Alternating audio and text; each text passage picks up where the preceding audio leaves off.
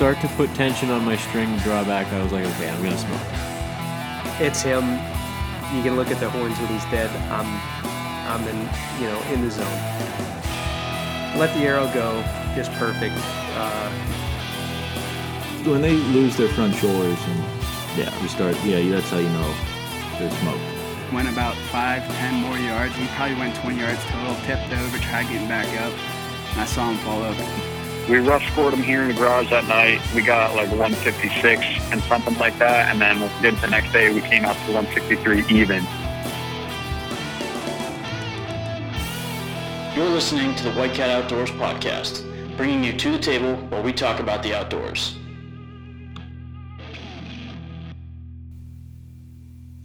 What's going on, everyone? It is episode 56 of the White Cat Outdoors podcast. And once again, I am coming to you from a cell phone. Nick and Tom are in studio, though, as they always are. It's like a makeshift studio tonight. Yeah, we little emergency studio, if you will. Yep, in Yeah. Nick's bedroom. Yeah, last week, I, well, it actually wasn't last week. It was just like a couple days ago. Uh, I found out mom has COVID. So since I've been hanging out with her, you know, uh, I figured we better not be all in studio at the parents' house, hanging out at the bar and hanging out around me. So I gave you guys the all the equipment, and I'm calling in on the phone. So it's just one of the many COVID obstacles that everyone's been having to deal with. So Have you been having any trying. COVID-like symptoms? No, nothing. I've been totally fine. Good deal. That's what yeah, we like it's to hear. good stuff.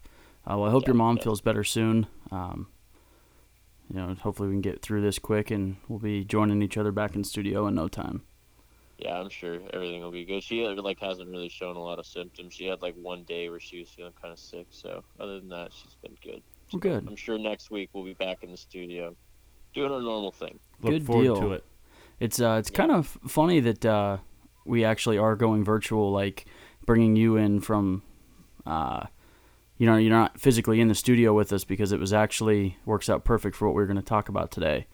Um, yeah, exactly. So, I don't know if you want to let the listeners know what we're going to get into tonight, uh, and we'll just roll right into it. Yeah, I mean, like everybody knows that you know show season's coming right up. We got you know the next couple of months should have been filled with shows like ATA, Harrisburg, all your typical shows that everyone's going to, but uh, they all got canceled. I don't know how long ago. Harrisburg got canceled like back in October or something. It was a long time ago. Um, so everyone kind of put the kibosh to show season, but ATA is going on all this week. Well, it'll be over by the time we release this, but ATA is going on. But they switch went to all virtual. Like everything is, you know, via computers. Everyone's putting videos out. Like it's all like a live stream sort of sort of deal that they're all doing. So Yeah, and you actually have to be a member of ATA to even um, look at the booths or anything right now. It's still it's run the yeah, same it's basically way. exactly the same thing as the regular. If you were to attend the show, you have to be an ATA member and stuff. They just made it all virtual instead, just so they could at least do something and still have all the new product reveals and stuff. Yeah. Um, one of the biggest challenges I noticed, um, which was actually why the reason we're gonna do what we're doing tonight, is uh, you know typically ATA there's a lot of media outlets that show up at the event um, and can let the consumer know what new products are coming out because ATA is not a consumer show. Um, so the only way somebody has any like any way to know what's there is by videos um, and podcast companies there and promoting the new products and talking to these business owners, um, which because it's all virtual, there's not really much of that going on this year.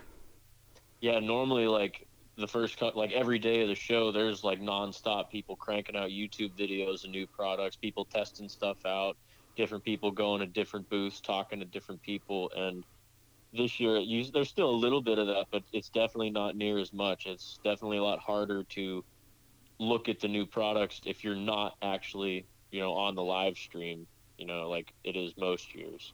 Yeah, it's been difficult. So what we did is um, kind of did all the legwork for everybody and did some research, figured out what new products were being launched this week, um, and we're just gonna bring them out to everybody in just one simple platform. We're gonna talk about oh a handful of different products that are being released this week.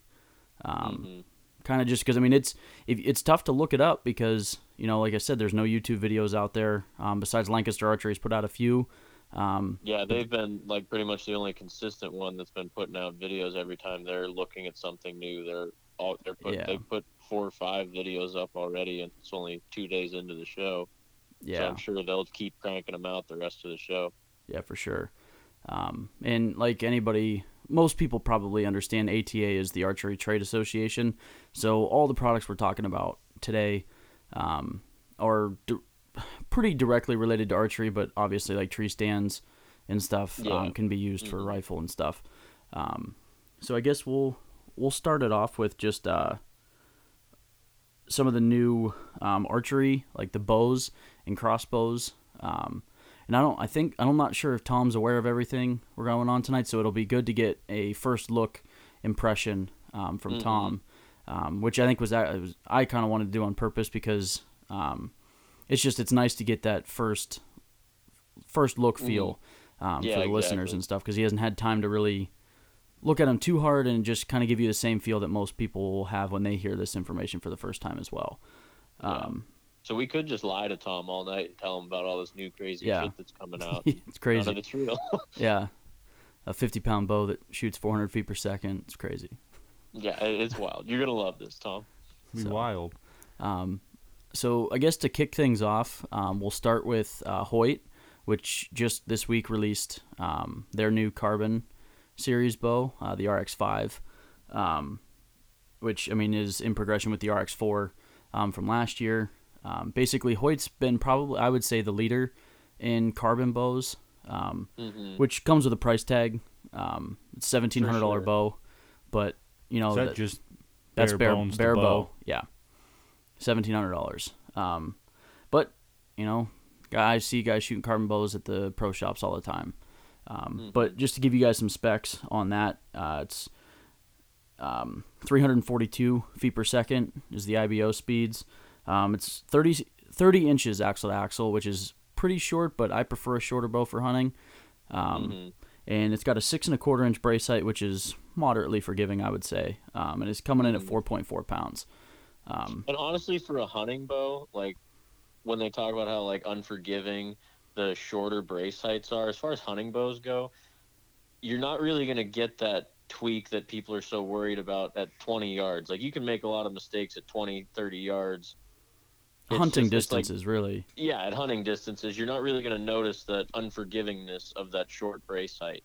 It's not until like if you're shooting, like if you were to get you start getting out to 70, 80, 100 yards is where you're going to start to notice how it's unforgiving. But for most people in like a whitetail situation, you would never notice uh, that short brace height. so. You know what it would take away from you. Quick question. I have no idea what you're talking about as far as brace height and Okay, being so- that it's forgiving. The brace height is the distance between the riser and the string. Um, When it's then- down all the way. Yeah, when it's down all the way. It's six and a quarter inches. Um, now, the bigger that number is, the longer that distance is, the more forgiving um, the bow is when it comes to accuracy and um, you know minor faults in your uh, form. When it's you know something like five inches, um, it's less forgiving, and the reason being is that your arrow is on the string for an extra two inches, um, meaning like so the there's the arrow's in contact with the bow longer, um, which means your form has to be perfect for that much longer. Um, like Frank said, you can have a lot of mistakes at 20 to 30 yards that are never going to show up. Um, but when you start getting into the target world where you're shooting, you know, 70, 80, 90 yards, um, those tendencies can be reflected pretty uh, great. But um, one of the biggest, I guess, innovations that I noticed with the new uh, Hoyt RX5 was the uh, stabilizer and where it's mounted. So every um, the RX5 is going to come standard with a two and a half inch stabilizer. Now that doesn't sound very impressive until you start looking at where it's located. Um, basically, they've moved their stabilizer, which they have the your standard stabilizer mount, but they've added an additional one to the bottom of the riser. Um, and it's two and a half inches, which because of where it's at at the bottom of the riser and how far it's sticking out, um, it's equivalent to a seven inch stabilizer mounted um, at your standard area where all other bows are at. Um, so with quite a bit less weight and um, bulkiness, they've achieved um, something pretty. I think is pretty cool. I mean, I don't, uh, I haven't shot Hoyt, but we're just going off of specs and what they've released. But I don't yeah, know. it's definitely an interesting idea because, like you said, you get with you subtract a bunch of weight. You have a you could have a seven inch stabilizer or a two inch stabilizer. If you're using it for a hunting bow, it's something that you're going to be holding. You know, you could have to draw on a deer and hold for five minutes. It's nice and to carry it around if you're going, you know, out west. You don't want to have to carry any more weight than you have to. and and just the bulkiness of having a seven inch um, stabilizer off the front of your Yeah. bow versus uh, two and a half inch. Like if you're if you're somebody that hunts in ground blinds, um, which a Mhm. thirty inch bow is perfect for that anyway. Um, it's just hmm just way more compact. So I was pretty. I, I thought that was pretty innovative. Um, was probably the most impressive uh, feature that I noticed on the new bow. Yeah, and I've definitely never seen another bow that implements a stabilizer really anywhere other than your classic position, just like a little bit below your hand. Yeah. Um, Tom, do you have any remarks on the new Hoyt RX5? I mean, it's tough, you know, without physically seeing the bow, Yeah. but I do think that having the two inch stabilizer located where this one is could definitely be an advantage rather than, like Frank said, you're going to save a lot of weight if you have to hold it for a long time. If, like you said, you're in a ground blind uh, with, you know, windows where you only have so much room, then it's definitely going to be an advantage. So I think it's interesting. I'd like to see it personally to really understand. Yeah. No, I get that. Yeah, it'd Well, definitely be cool it'll to be get at your the pro shops. it. And, yeah. So I guess uh, the next compound bow uh, to talk about was coming from Expedition Archery. Um, they're not. I mean, they're they're big, but they're not. You know, I, I wouldn't put them in like the Hoyt Mathews PSE category. Um, But they kind of shook things up this year, big time, um, by introducing a hybrid um, or alloy or new alloy um, riser to their bow. Um, they're calling it X or Xloy, um, which is by Magnite. Um, and basically, it's a new alloy of aluminum with carbon infused uh, into the aluminum. Um, and then they're press forged and then CNC machined uh, the risers. And they um basically it is allowed for a lighter riser than your carbon bows, um, but I don't know it's in, but it, it's got the um, the stability of an aluminum bow. It doesn't have all the uh, shock that your carbon bows typically have. Mm, and I've never shot a carbon bow before. I've held them, and I could definitely see where you would like just holding it. I could definitely tell that you would feel more shock just because it the material that it's made of. So, So is the idea then of a carbon bow is to be lighter Yes. Then yeah, okay? And what's I guess I don't I don't know much about bows. What's the other bows typically made out of? Aluminum. Aluminum. So like 6061 aluminum is pretty standard. carbon and aluminum, and the big advantage to carbon is the weight. Yes, but there you sacrifice uh, stability in a sense where there's a lot more shock, like hand shock in a carbon bow typically. Uh, Hoyt's done Right, just makes sense. It's so much lighter that there's not as much to absorb the shock of the string Yeah. goes off. So now you have Expedition Archery coming out with their X series bows that are a hybrid of the two. Basically, there's carbon fiber within, like infused in the aluminum. So you're lighter than aluminum, and you have the uh, l- less, Stability. yeah, the stability exactly. Um, their bows they're going to be a little bit cheaper than carbon, but higher than an aluminum bow. Typically, your carbon bows are you know that 14 16 1700 dollars where this one's going to be right around 12 to 1300 Now, do yeah, you that's think not bad because like you're talking with the Hoyt stuff, they're typically a little more expensive, and usually their stuff's more expensive because you're paying for innovation. You're paying for their next idea, and It, and that's exactly what Expedition is doing this time. There's a lot of innovation in that, being that it's yeah, a brand new why it's- material. It's, cool that it's still not like I mean it's an expensive bow, but it's not you know a seventeen hundred dollar bow. You're getting it. You're getting all that innovation that you would normally jack the price up for for a little bit more reasonable price than some of the other bigger manufacturers. Yeah, exactly. So that was another really cool uh, bow that's hitting the market that I think was kind of earth shattering. I guess there it's people. I mean, for years on Facebook and forums and whatnot have been complaining that there hasn't been any innovation in newer bows, and Mhm. and and I and I can kind of agree to that because there's, you know, we've been stuck at for the most part, you know, 345 feet per second has been pretty standard for most companies, and there hasn't been any real yeah, new but that's innovation. come fairly recently. Yeah, but I'm saying in the last, like people have complained that last like three to four years, there's been very, very little innovation in compound bows, and I feel like this Well, year, even if you look at it over the past like 20 years, like talking to my dad and like your dad about things that were like the new big innovation in archery when they were coming up shooting, you know, in the 90s. And then it went away. Like I know the solo cam was a thing a long time ago, and then they Yeah, Mathews dual cams was a thing. Yeah, dual cams was a thing before that, and then they were like, "Oh, it's better to have a solo cam." But now they're switching back to dual cams for almost any bow. So they kind of go back and forth and almost recycle ideas. They obviously put a new twist on it and make it better, but they basically are just recycling a lot of ideas for the most part. So it is cool to see when someone comes out with a totally brand new idea.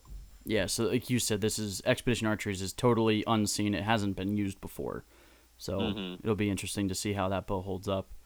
Um, Yeah, and that's another thing. I mean, I don't know anything about them, uh, and I obviously haven't seen them shoot because they're new. But you never know, like when someone comes out with a totally new idea, it could be a total flop, or they could knock it out of the park. So it's that's like one of those things where I don't like to be the first one to jump on the wagon and buy those sort of things, just because you've never seen it before and you don't know how it's going to work. It's probably good to wait. I shouldn't say good, but I feel like my dad was talking about it the other day, where he would like to wait a year because, in his mind, that that first year, you know, there's going to be some bugs that are unforeseen.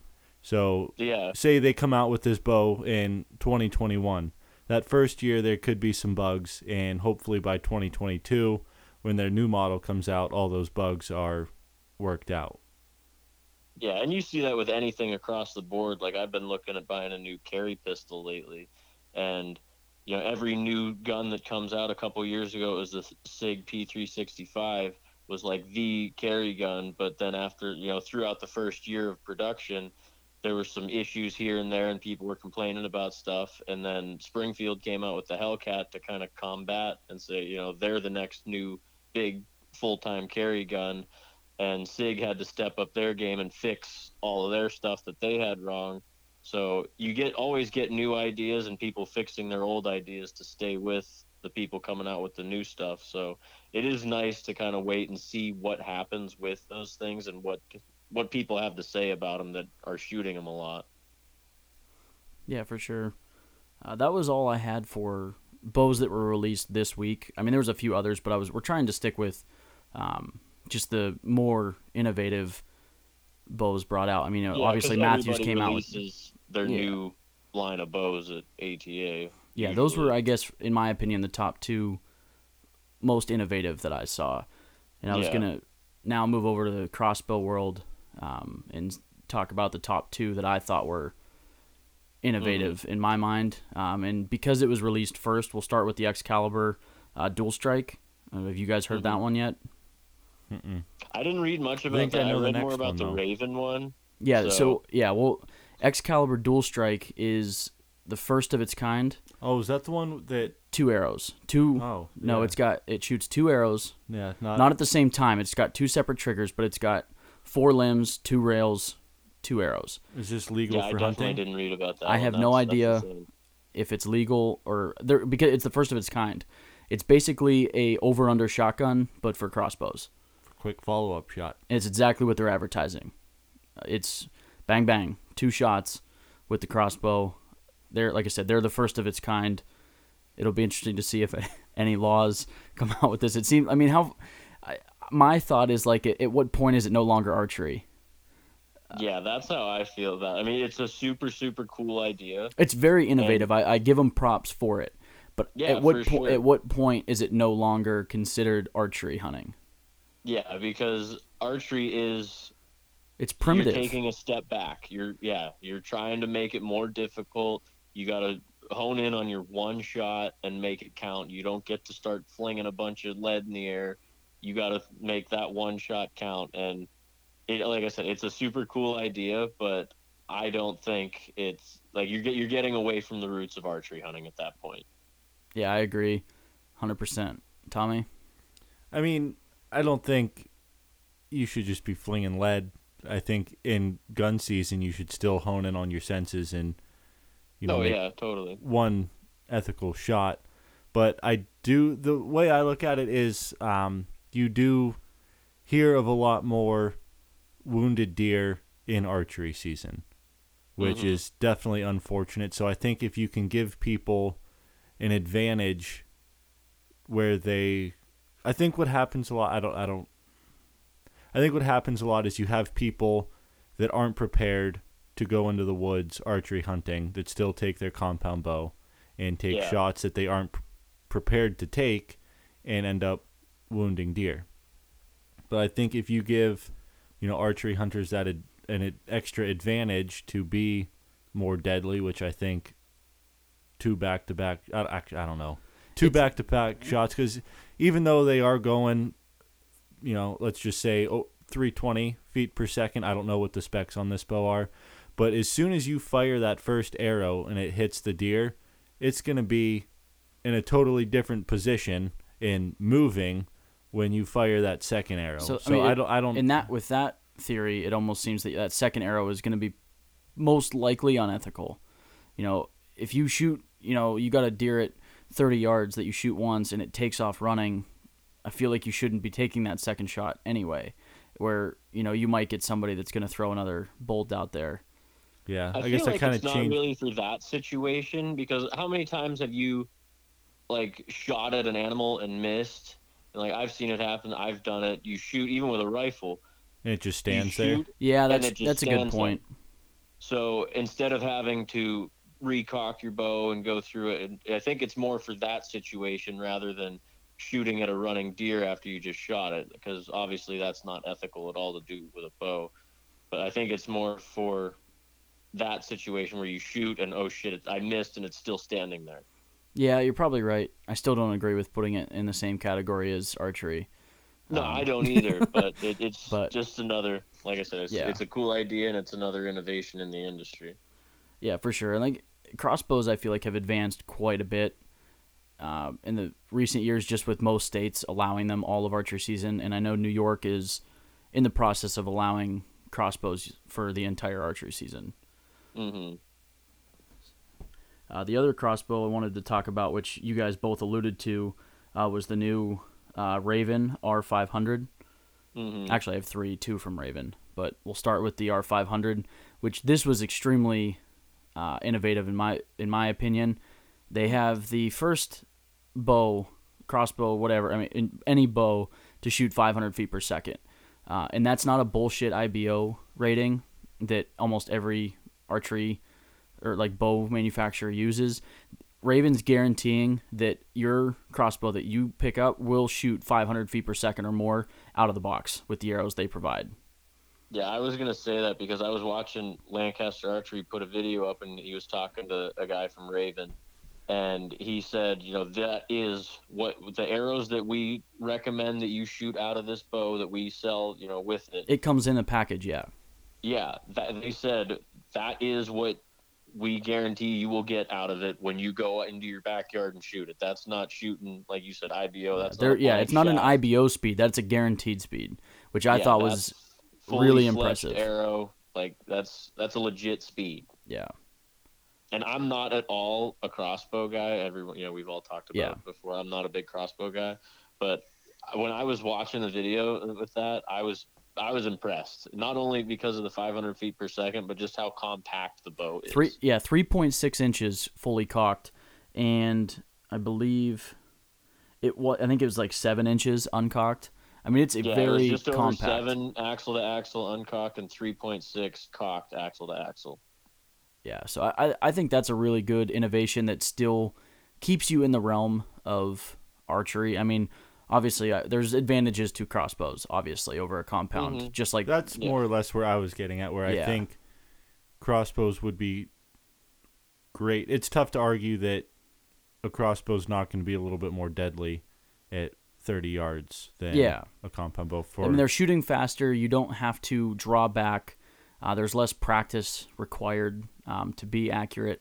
So, and, like crossbows definitely have their advantage. Um, but I feel like archery season, some people like the challenge. A lot of us like the challenge. oh, absolutely. But Ravin, I believe, is still staying in the realm of crossbows. They've just come up with some technology that's allowed them to shoot at lightning speeds.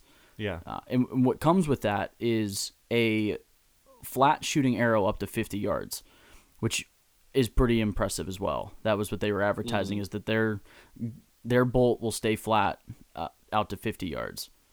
That's insane. Yeah. Now it comes with a price tag. I think it's it's north of 3 grand. But Yeah, it's pretty pricey. you're like we talked about before, uh, you're paying for the innovation. Cuz like I mean, before that the fastest um, bow was the f- fastest crossbow was rated like 440 feet per second, and I don't believe that was a guaranteed speed out of the box. Mm-hmm. So, uh, the other Yeah, they've definitely stepped up the crossbow game big time with that. It's it's no joke. And not like I said, I'm not a crossbow guy, but I definitely give them big time props. oh yeah, you can't deny how impressive that is. yeah. whether you're a crossbow guy or not, just for the the technology involved, whether you would ever want to hunt with it or not. I'd like to Yeah, shoot it. I'd, I'd I'd be down to shoot it. Yeah, I would definitely. I've never in my life shot a crossbow before, but I would definitely get down. I would shoot. I wouldn't hunt with it, but I would definitely want to shoot it just to, just to do it, just to see what it's really like. I mean, you got to think. I think my dad was saying like shotguns are at like 1,200 feet per second. You're talking that. I mean, that's almost half the speed, which is extremely impressive, in my Mhm. opinion. But- yeah. Uh, Ravin not only came out with that bow, uh, but they also came out with the R18 with vertical limbs. So you've we've all seen reverse limbs, uh, the uh, yeah, you got reverse limbs, the parallel limbs. Uh, this is the first of its kind with vertical limbs on a crossbow. I have no idea how it works because there's literally no videos out yet, but the bow is the height of it's only 1.3 inches tall, like uh, cocked, and uncocked is 4.1, and it's less than five inches wide all the time. Like it doesn't get. I mean, that, I don't know. I don't know any way other to explain it. It's instead of the limbs being horizontal on the plane that you're holding your crossbow, they're vertical. That's why. Yeah, I didn't see any pictures or anything of it. I, I literally have no idea what to even think about that. Like, uh, it sounds wicked cool, but I yeah, don't know basically, what it so the would look limbs, uh, the rail is totally contained uh, within within the bow, and the limbs come. So you never have to worry about smacking off a tree to your side. Mm-mm. Nope. Yeah, so the limbs come across the top like parallel to where your your rail would be, uh, and they alls they do is when you when it's drawn back they bend down instead of like in or out. Like it just bends down. So there's never like Tom said there's never any chance of it when like I mean if you hunt with a crossbow you understand that the limbs expand when you shoot. So you have to be um, mindful of what's around you when you shoot and I've heard of stories where people shoot their crossbow and a limb, sma- when it expands, smacks off the side of a tree, and then their whole bow blows up. Yeah, that Mhm. can't happen with this because the limbs come across the top of the bow, so you're you can rest it on a surface, like on a shooting stick or whatever, and shoot it. It's not gonna expand out or down. It's just gonna be up like two inches. So you That's just got to make sure there's not a stick two Yeah. inches above you. Exactly. But if there's a stick two inches above you, you probably can't see through the scope. This Yeah. is true. Uh, the one drawback of this one is the IBO, or I guess it's not IBO because Ravin guarantees their speeds, uh, is 330 feet per second. So you're right in there with a compound Mhm. on speed. So, but what that does achieve is, you know, somebody that can no longer pull back their compound, they're not going to be at any bigger advantage in the aspect of speeds. They won't have to draw back though. Uh, it's Mhm. but I, I was kind of taken back by the speed rating, but also this is brand new technology, and I'm sure that they'll improve on it in the future because it seems like oh, yeah, it's sure a very year interesting gonna concept. Way hopped up. Yeah, That was another thing that I totally forgot about. I was, uh, and I don't even know if it's a thing on other crossbows, but that uh, the first Ravin that we talked about, it has like uh, like an electronic thing that you can hook. Yeah, the motor. like yeah, it's like a, a- an electronic motor that you literally just push a button and it cocks it. You don't have to have cables or anything to pull your bow back. Is or that you know, an so if you're option? somebody. Yeah, it's an option. So you Yeah, can an- yeah. manually pull it back. Yep, you can man and, it, and you can always override the motor with a manual uh, crank. Now theirs is on the side uh, with like an Allen key. So, but it can it can always be overridden by that. So yeah, you and have you can decock it with that. So if you have it cocked, you don't have to fire the bow. It, you can just hit the button and let it down. which I think is pretty good because there's a lot of shock and vibration that goes into those limbs, and if you hunt every day and you fire it every day, that's a lot of stress on those Mhm. limbs. So if you can just release it rather than shoot it, I think you'll save yourself. and it's on a threaded system, so you can't. You, there's no worry of the mechanism malfunctioning. It can't like break and it release halfway through. It's on a thread, so it's a, like a con- there's constant tension going. Yeah, so if, somehow if it, all of the threads break at once, it's Yeah. not gonna yeah, and what, what I thought was what I thought was neat about that electric um, cocking device is it comes on and off very easily because I think they said it weighs like two pounds, which Mm-hmm. two pounds isn't a lot, but there's a lot of guys that are shaving weight everywhere they can. Yeah. Uh, it's it comes off. They didn't say exactly, but they said it comes off extremely quick. So I'm assuming some sort of like DeWalt battery style um, Yeah. connection, and so you could literally cock it at the truck, pop the battery off, and put it in the truck and go out hunting. If for some reason you have to recock it because you know you don't have your Excalibur uh, twin strike, you know, and you have to send a second arrow, you could always crank it out in the woods, but you just wouldn't have the electric motor. So Yeah. that's a good. Thank you for bringing that back, part back up, White. Yeah, I to- that was like one of the biggest things that impressed me about it was that you can decock it without. I totally forgot to bring it up. Yeah. So on that's all we had for like bows themselves. Um, but I do want to talk a little bit about optics and what has come out in the optics world. Um, and I, I'm not a huge nerd when it comes to optics, but there was a few or two big things in optics that I really liked uh, that I wanted to bring up and see what you guys think. Um, the first one comes from Sig Sauer, which actually is the same manufacturer that Frank was talking about, the P365.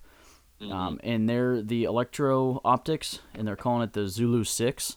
And basically, it's a, a set of binoculars, 10 by 42s, but a gimbal has been uh, installed on the binoculars. So, like, with it's like It's a integrated. gimbal. A gimbal is basically it eliminates wind movement and walking. So like you ever seen those videos of somebody like like on on a football field and the cameraman has that huge contraption strapped to his chest with the camera so he can run down the field and it stays smooth the entire way Yeah.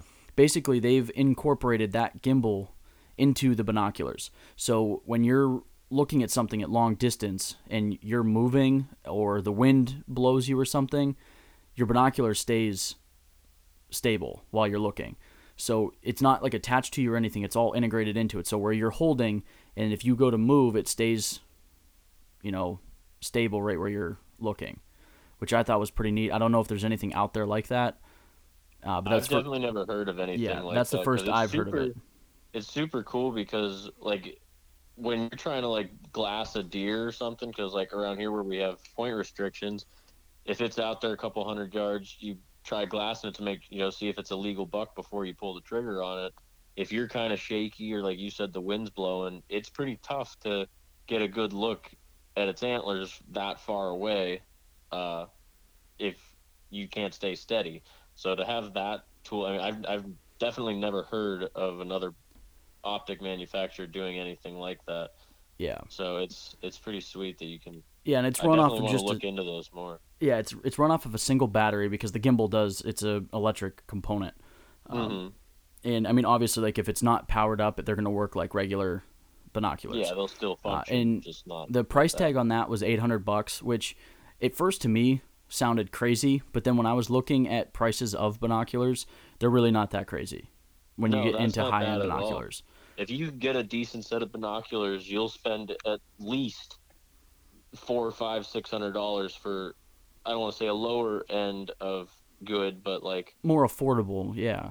yeah, but like the, you'll still get a decent binocular, but you're not you know Swarovskis you'll spend twenty three hundred dollars on. Mm-hmm. So it, the, for it to be eight hundred dollars, that's not like holy shit! I can't believe they're asking that. That's a pretty reasonable price point for a decent optic.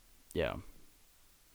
Uh, the other optic um, component, and this is more like a camera, but it goes with optics, um, and it's the Tactacam Spotter LR, and it's a camera that attaches to all spotting scopes. Basically, they've come up with um, in an array of, I guess, fitments that come with it that'll attach to, they say, any spotting scope, and it allows you to Or re- like get your camera looking down through. it.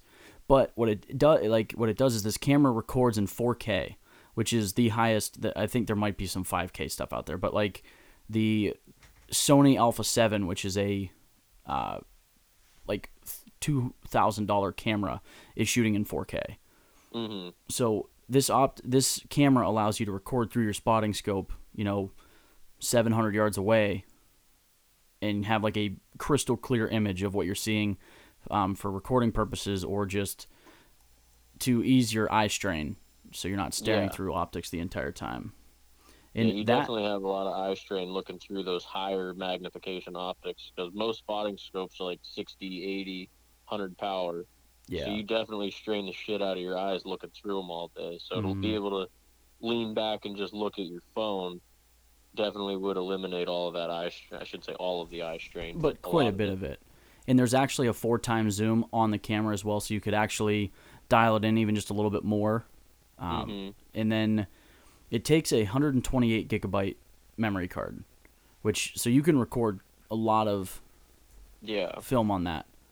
Mhm. And what shocked me with this is the price was three hundred dollars for this device, and I mean that's that's putting you in like your just your top end GoPros. oh, and it for just sure. It just But- it, I was extremely impressed by that price and how they're achieving that. So it'll be interesting to see hmm how that gets used this year. Yeah, and I've seen other like devices that you can like attach your phone to, uh, Mm-hmm. spotting scopes and stuff, but I've never seen a camera built specifically for that. So it, Yeah. it'll definitely be interesting to see how it works out. And I've never even used one like just for your phone on spotting scope because I don't own a spotting scope, but they're definitely really neat as far as like you said recording because a lot of people out west that are recording hunts and stuff if you're shooting an elk at 600 yards you're not going to zoom in with your phone or whatever camera you have unless you got a really really good lens on your camera. You're not going to zoom into that 600 yards to get a good look at what you're shooting you know if it's an elk that's 600 yards away. So to have that on your spotting scope would just alleviate you spending a whole lot more money on a really really really good camera to be able to film that hunt Exactly. So moving away from optics, the uh, last category I was looking at was uh, tree stands and I guess elevation devices, if that makes sense. Uh, so first off was uh, Summit came out with their Watchtower Ultra, which is a 10 foot tripod, and now obviously there's lots of tripods out there, um, but they always to me seem like they come with a pretty hefty price tag, and because I mean, I've there's a couple field edges and stuff that tripods would work really nice on the farms we hunt, but I just never could justify spending you know almost a thousand dollars on these tripods. But- yeah, it's tough to pull the trigger on something that costs that much money. Like I don't mind spending that on like a mobile setup, something you could take anywhere with you and set it up in a you know, literally any situation you want. But to drop that big money on something that's going to stay in one spot and be a pain in the ass if you want to move it somewhere, Yeah. kind of sucks. So what was awesome for me is this baby's coming in at two hundred and seventy nine dollars. That's And. Yeah, and so it's got a 360 swiveling uh, mesh seat, so super comfortable. Um, but the one thing that's always aggravating is that those seats get chewed up by squirrels and other Mhm. wildlife so quick. And they've come up with a quick disconnect system that you can just pack the seat in and out each time you want to go. I mean, it's optional. You could leave it out there for the squirrels sure if you you want just buy a new seat. you could buy a new seat, but this gives you the option to pull it and all you have to do is walk in with your seat on your back and snap it in, and you're good to go. So That'd be nice too in the winter times. You don't get Yeah, and your seats exactly. frozen. So I thought that was a neat little feature because we've got some tripods up at the farm that the seats are bolted to the to the platform, you know, Mm-hmm. and they suck at this point because they're 20 years old. The bearings have worn out. They wobble really bad.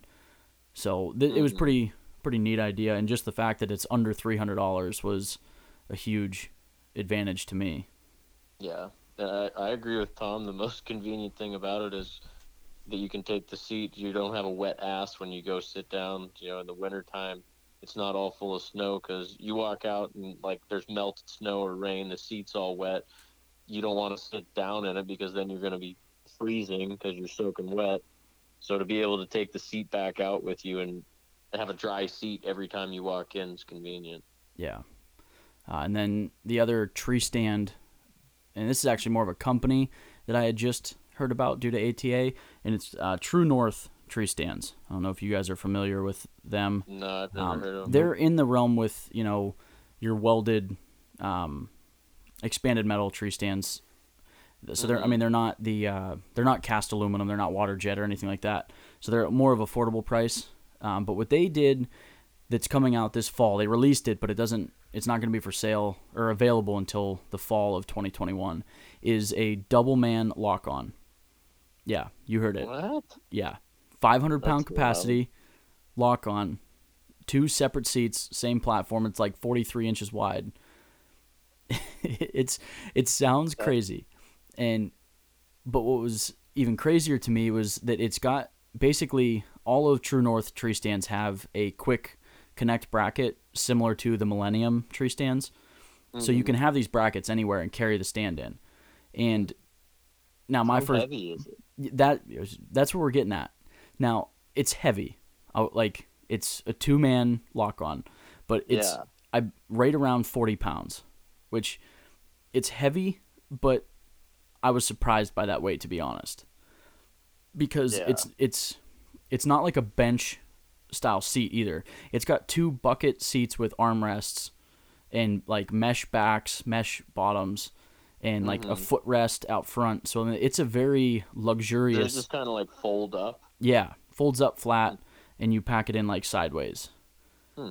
But it was pretty impressive, I thought, because I mean, I hate ladder stands because I feel like it's, I know, I I feel like it's impossible to be hidden in a ladder stand, like I, mm-hmm. unless you're like tucked into a pine tree. And I guess putting a 40 inch wide platform up in the middle of a tree probably isn't exactly hidden either, but pretty innovative for a d- double man uh, lock on. Yeah, for sure. It's And another new idea. They're calling it the mentor, I believe. And basically, I basically, was literally gonna say that. That sounds like it would be good for like a dad and his kids. Yeah. You know, to go out. It wouldn't be something like me and you were gonna go sit in. yeah, It, it would definitely be nice be for more- filming. yeah. And Yeah, d- yeah. yeah, filming. And then the biggest thing for me was first time I read that because all three of us do a lot of mobile hunting. My first thought was, how the hell am I going to hang that? A forty pound stand, you know, hanging from a tree. Like, how am I supposed to, like, get this thing hung? Even with that easy hang bracket, that's a lot of weight to hold with one arm. Trying to get that in that uh, filament, Yeah, for you know. sure. But what they've come up with is a pulley system that mounts to the bracket. So essentially, it is like a pulley that has like a rope system, basically, where you can just pull it up once you get up to your tree, and it helps lock it right in place. So like you don't have all of the weight just in one arm. So it, it, it'll be interesting. But Yeah, that's that's another one of those ideas that I think I'm gonna want to see it for a couple years before I. yeah, and and, I, and i'm not saying I don't think we have at this point a whole lot of use for a double man lock on.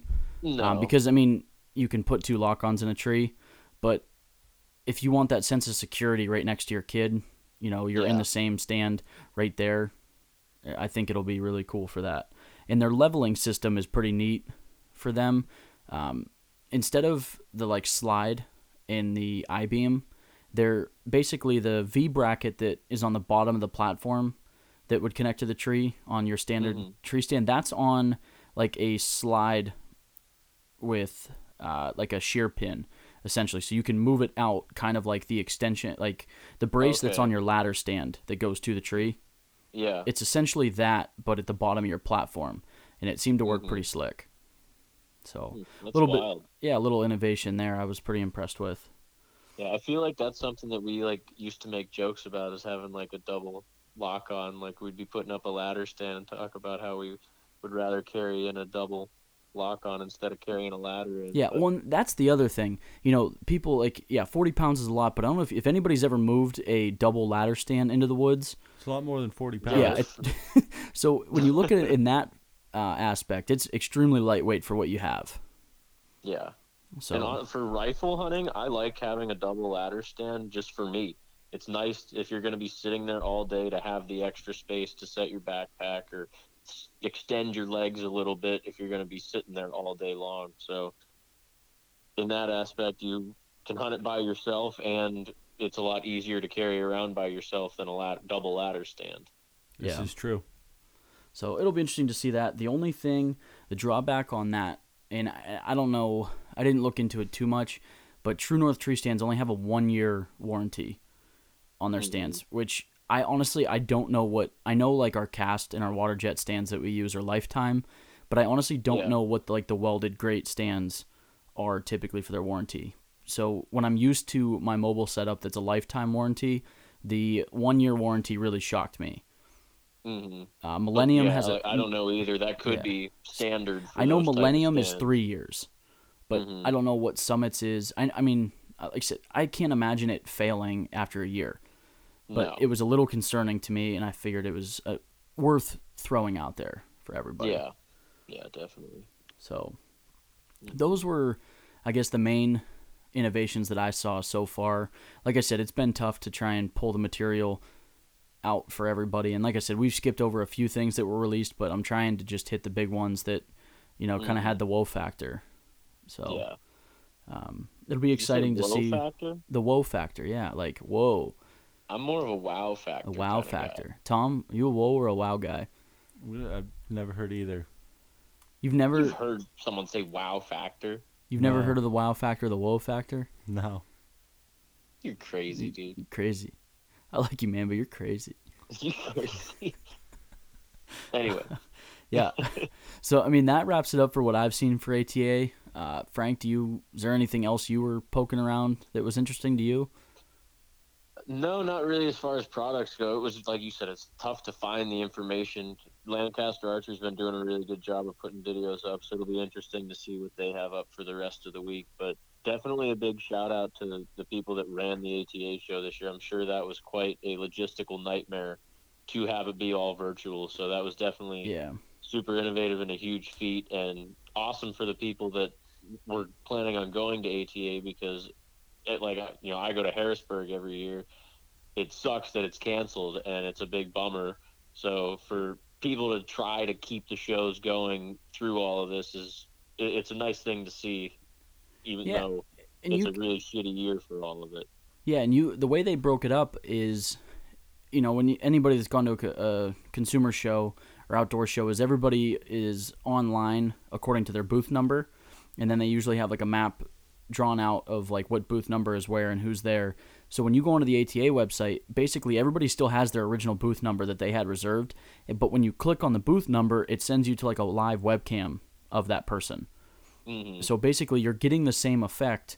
You can, you know, stroll through, you know, the bow alley and click on which ones you want to look at, talk to the people. So it's it's really really impressive what they've done to keep Yeah, the the trade shows alive because I hate to see these disappear due to this pandemic. Yeah, definitely. It's it's really relieving that they are trying their best, and I'm sure they won't be canceled forever. I'm sure this is gonna, you know, lighten up. Hopefully, next Two weeks to flatten the curve, folks. yeah, two weeks. but hopefully by next year, all this will be pretty much gone by the wayside. As you know, we'll be able to go back to shows and stuff. But Yeah, as our good friend Trevor would say, we'll laugh about it later. we'll definitely laugh about it later.